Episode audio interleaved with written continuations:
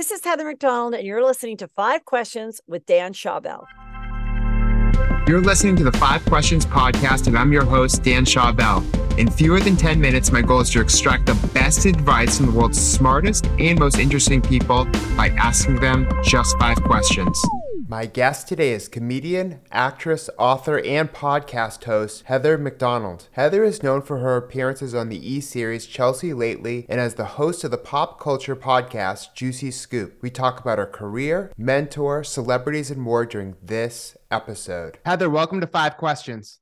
Thank you for having me. Even though you became a licensed realtor like your parents, why did you choose to pursue comedy instead? And what did your parents do to persuade you otherwise?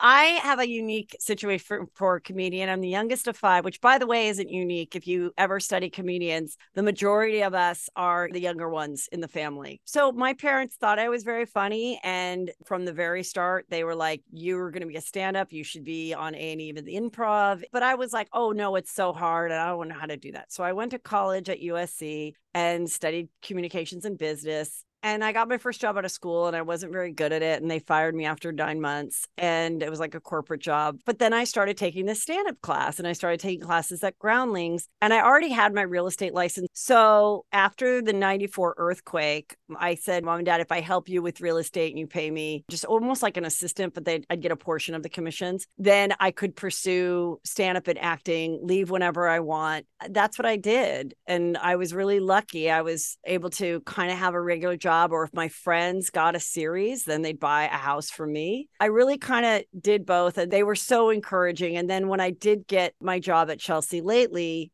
as a writer producer, after like a year, then I did let all my license and stuff expire. And I was like, okay, I think I'm really going to pursue the thing I've always wanted to pursue. And I don't need this other thing to fall back on. Which What's great is it's it was so practical and you had a plan B. Most people don't have a plan B. They just go for it and hope it all works out. But if anything were to happen, you could still be a realtor or go into business and do something else. And actually, probably all of that experience you had paved way into you having your own ventures and thinking more like an entrepreneur too, and having multiple things going on at once. And who's your biggest mentor when you started your career? And what advice did you take from them that helped you create your podcast and all these other ventures? I don't know that I had like a mentor, but I love Joan Rivers. And whenever she would guest host with Johnny Carson, I was, you know, like a kid in elementary school or whatever. And I would stay up late and I'd go, my dad had this little office and he had a little TV in it. And I'd be like, I have homework to do. And it was really, I just wanted to watch her. You know, that's where I'm like, comedy is subjective. I related to Joan Rivers because she was a woman and I did enjoy her more than Johnny Carson.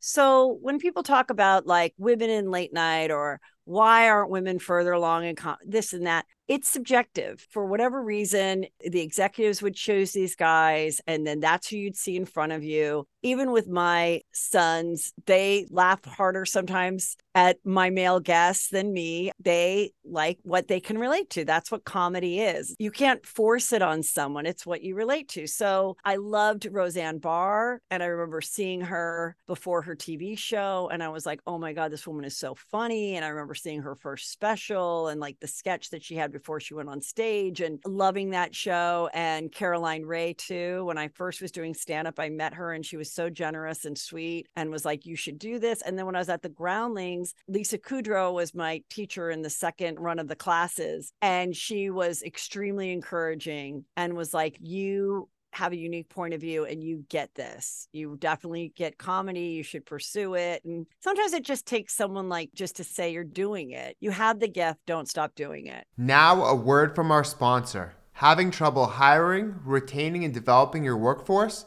iSolved is here to help. iSolved People Cloud is a comprehensive human capital management solution that helps you employ, enable, and empower your workforce throughout the entire employment lifecycle. From attracting and recruiting to onboarding and compliance, from payroll and benefits to time and labor management, and from talent management to predictive people analytics. Transform your employee experience for a better today and a better tomorrow with iSolved. For more information, go to isolvedhcm.com. Why do you think it's important to call out celebrities for their antics during your podcast and even in the news media? And has that helped or hurt your career, or maybe even both? Before Juicy Scoop, the podcast became really successful. When it first started, I was still kind of tiptoeing, hoping maybe I'd be on The View as a regular. And I was still like testing for things. So, in talking about hot topics and talking about people, I would kind of edit my true feelings a little bit. And then it just got to a place where I'm like,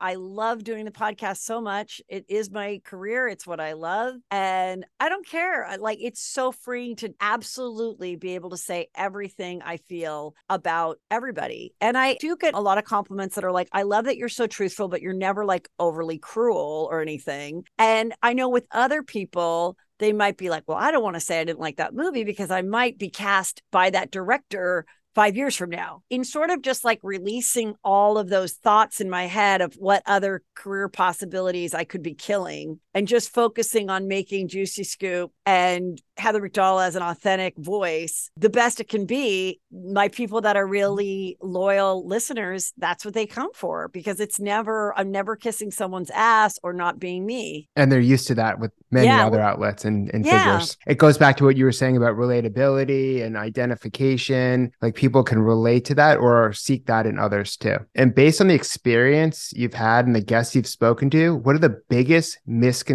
about Hollywood and the entertainment business that aspiring talent should be aware of? One of the things that I have discussed, which is juicy, and there is an element of it, is kind of what's been going on in the last few years, where I think outsiders think that there's this like Hollywood elite coven and all of this my biggest thing to say that is yes, there are powerful people that can blackball you and your career can change in a second because you pissed someone off. All of that is true. But I don't believe that there's like a handful of 10 people that meet in some satanic basement somewhere and create what? I mean, there's a million channels of television. There's all these different movie studios. There's all these different media outlets. There's hundreds and hundreds of channels on radio, Sirius, podcast. So I think it's kind of fun to explore of like how someone became such a big star and if there's something behind it, but it really doesn't make sense. But what is so great about today versus even 10 years ago is that those strong powers that be were a lot more powerful than they are today mm-hmm. because you do have outlets to get your voice out. No, that's a great way to distinguish it. And what's your best piece of career advice? My best piece of career advice is they want it to be you. So when you go in for the job interview, don't think that the world is stacked up against you and they're trying to not pick you. They want it to be you, whether you're going out for an acting part or a sales job or a regular job, because they don't want to keep interviewing. Think about the person on the other side. I even was saying that with my kids, you know, applying to college and stuff. Listen, you have to write an essay. Think about the person that their whole job is reading these essays.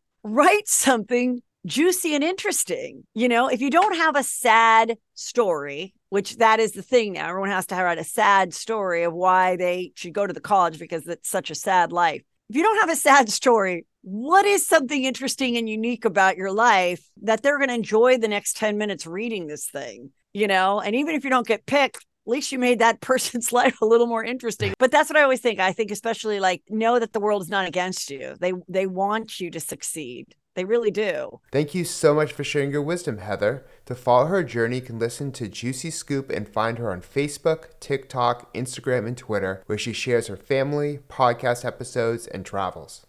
To watch the full extended video version of this episode, go to youtube.com slash Dan Schawbel, and please remember to rate and review the Five Questions podcast on iTunes.